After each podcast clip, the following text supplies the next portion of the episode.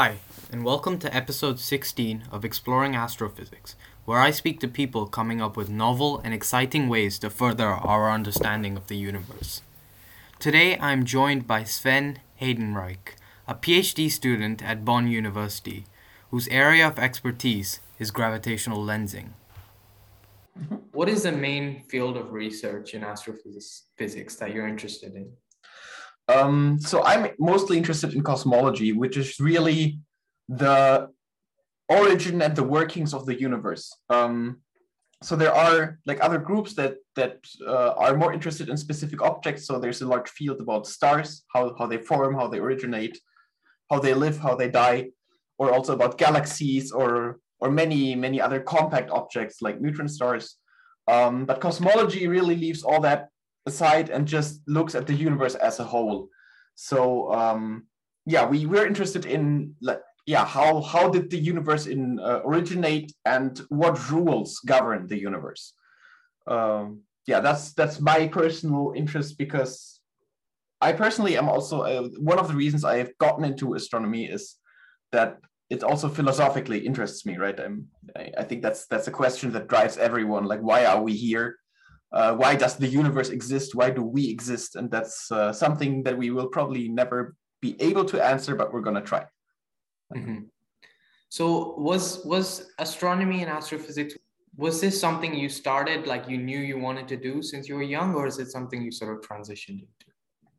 Uh, it's certainly something I transitioned into. I knew I wanted to do something with science. I mm-hmm. was uh, like, yeah, since school, I was very interested in math and in physics.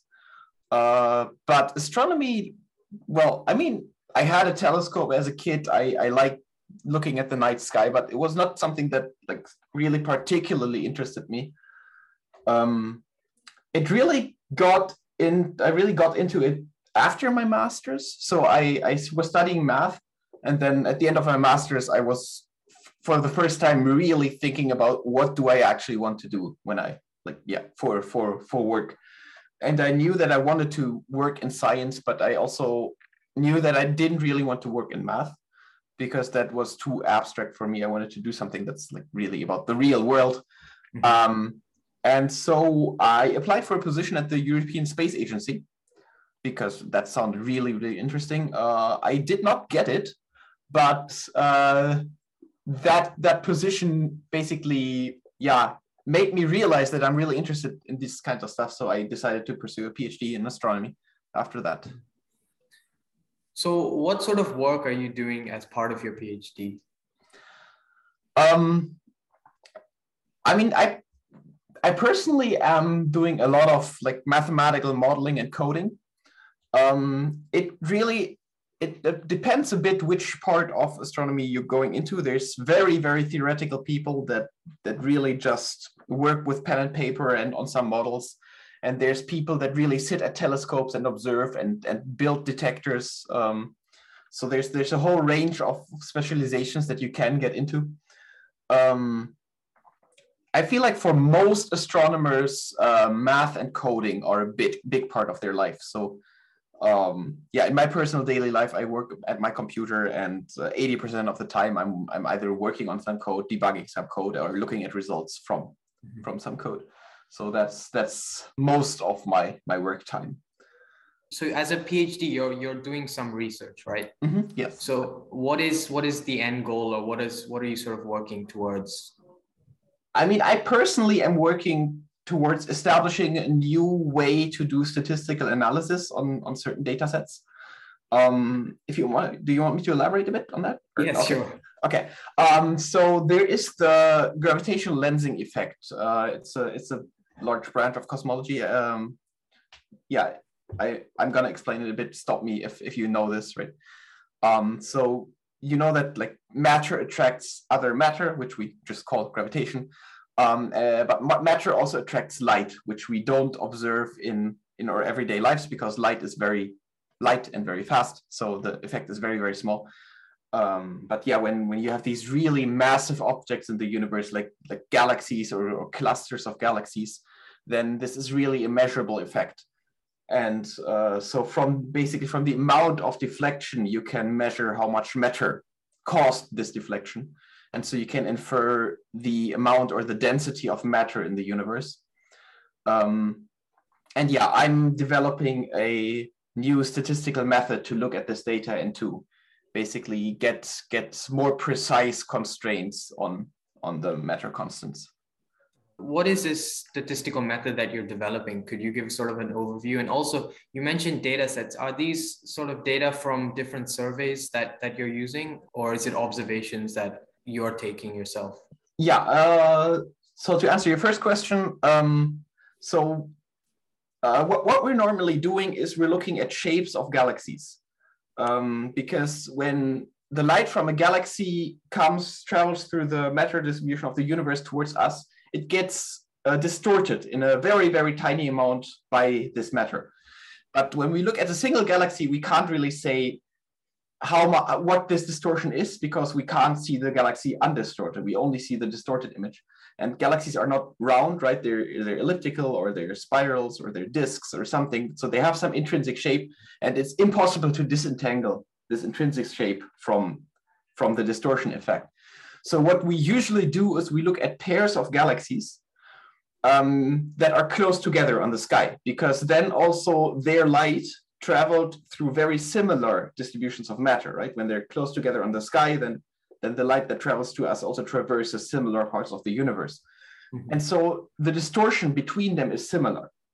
And so when we look at the at, at billions of pairs of galaxies and average this effect, then we can actually say, okay, on, on average, there's this much matter in the universe. Um, and so that's the that's the common method, the one that's already very well established. Um, and so the revolutionary idea that I'm pursuing is instead of looking at pairs of galaxies, you look at triplets of galaxies. Um, it's it's called higher order statistics, um, and the advantage is that you can get information from the smaller scales where really the the the galaxies and galaxy clusters start to form because the information that lies in there you cannot really get when you just look at pairs of galaxies. Mm-hmm. Um, and then your second question, I forgot. You have to remind me. Sorry. Uh, sure. Uh, so it was the data sets that you're using ah, for right. modeling. What is um, yeah, I'm I'm not doing any observations myself. I mean, no professional ones. We have a telescope at our institute, which I'm sometimes using for fun because I like looking at galaxies. But mm-hmm. um, no, I'm, I'm part of the Kilo Degree Survey, which is uh, well one collaboration that uh, that surveyed uh, part of the sky, and there's there's a large group of people working towards this. This is a big effort. Um, so some people are are trying to infer the shapes of galaxies from the images. Other people are trying to infer the distances of the galaxies, and I'm basically the one that that takes this information that these people give me and then say, okay, from from the data you give me, this is uh, our our uh, constraints on the cosmological models that we have. Um, yeah, then then in the future there's going to be very very good new missions that are launching right now and are going to take data or going to start taking data in the next two three years. Um, so we're we're going to see a huge influx in, in data quality, and we need all people that we can find to to work on that. So the triplets of galaxies that you're using, this method, is it always applicable? Because surely there are times when you have only two group two galaxies that are close enough to be used, whereas you um, might not have three all the time together. It's it's certainly always applicable. I mean, um, the kilo degree survey that I'm working on right now is observing of the order of 10 million galaxies, um, and that's gonna increase by a factor of 10 to 100 with the with the new generation surveys. Um, and so, well, yeah, okay, of course you cannot like when you look at a certain part in the sky, at a really really small part of the sky, you may not find a triplet of galaxies. But what I'm doing is I'm just looking at all the triplets of galaxies and averaging over that. And so there's the, the problem is more that our computers are not powerful enough to to co compute all the triplets of galaxies that we observe, then that we don't find triplets of galaxies. Do you, because a lot of the other guests I, have spoken to have talked about machine learning is very important, especially when you're trying to infer these kind of things. Is that something you also are employing? No, I'm not using machine learning. What I'm doing is really direct modeling. Um, so we're, we're we're trying to really work from first principles as much as we can. We really say, okay, this is how we think the universal or the the the um, the original matter distribution of the universe was. This is how it evolved with time, and this is then what we predict our statistics will look like. Um, it's it's certainly not gonna be the method that places the tightest constraints on our data because machine learning is insanely powerful and it can just find things that we cannot find. Um, but with machine learning, you also always have the difficulty of being really sure that the machine learning algorithm does what you want it to do, right? There's a lot of ways and a lot of examples where machine learning algorithms that were trained on some kind of data, um, well, on the test data, they gave good results, but they trained on something completely different than what people wanted them to train on. And um, you have to be really, really careful with these kinds of things. Mm-hmm. Have there been any big obstacles in in this new statistical analysis that you've you've had to overcome or are or are overcoming now? Um, yeah, the biggest obstacle is really that they're computationally extremely expensive. Um, I don't know how much you've done like how much programming you've done so far? Um, uh, yeah, a fair bit. A fair bit. Okay. So yeah, the problem is that to well, you need to measure the statistics, right? That's one thing. You need to measure them on actual data, and you also need to model them from your from your theoretical models. And so on the modeling side, you have really highly dimensional integrals that are that you can't solve with pen and paper, right? You have you have to let your computer solve them and yeah, since they're highly dimensional, they take off, uh, they take a lot, quite a lot of computation time.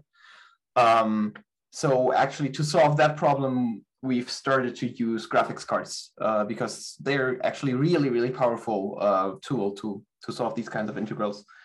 Um, and also on the measuring side, you can assume, uh, like assume for a new gen generation survey, you really have a billion galaxies then to count all triplets, you have to do a billion times a billion times a billion operations, which mm-hmm. no computer can do.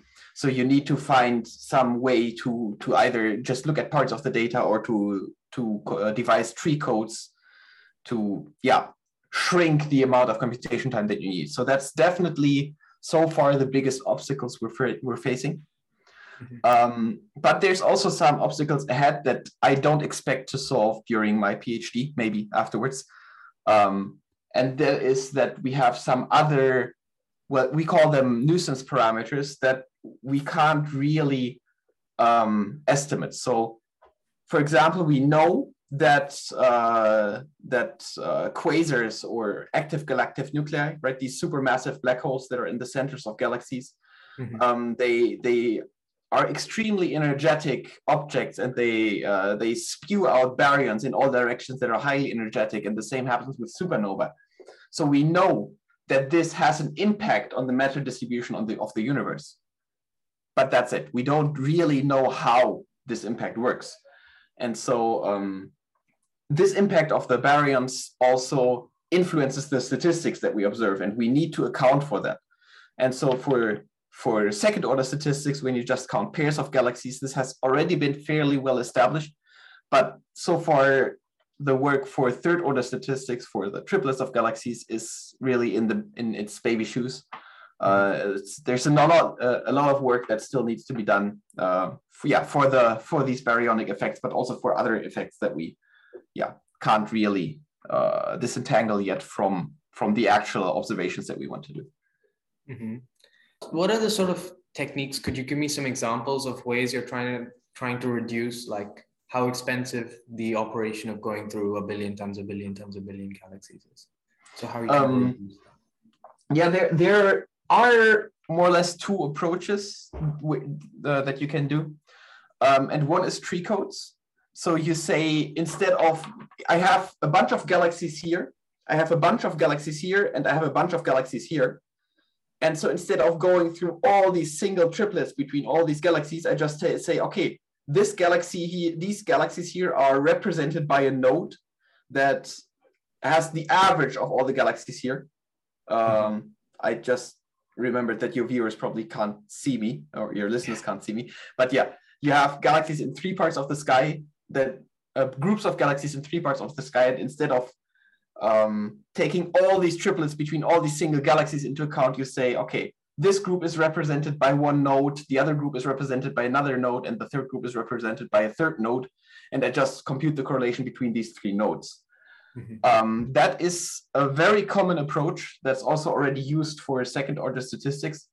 Um, and then there is a very fancy new method to do that that to be honest i don't really understand how it works yet so i i don't feel confident telling you about it um, but yeah there's there's new approaches that try to solve this um, with really fancy mathematical operations um, and we basically they have been developed for a different application where you don't look at shapes of galaxies but you just count the number of galaxies and more or less we're trying to see if we can also apply that to the shapes of galaxies. Mm-hmm. When your PhD is sort of coming to an end, maybe you have maybe you haven't thought about this yet, but so you, you said you're you're interested broadly in cosmology. Do you have any ideas of what you plan on doing after your PhD? Um, it's it's a very fastly moving picture right now. I'm I'm right now in the stage where I'm applying for jobs and having job interviews and so on and so forth. So I'm I'm planning to do a postdoctoral position or to yeah to do work as a postdoctoral research assistant. Mm-hmm. Um, so right now I'm pursuing a career in academia where I really stay in the field of cosmology and yeah try to establish myself there as a scientist. Um, I could also see myself working at uh, other well either other uh, aerospace uh, industry or or other research organizations like the um, the ESA or NASA or something like that um, if they will have me.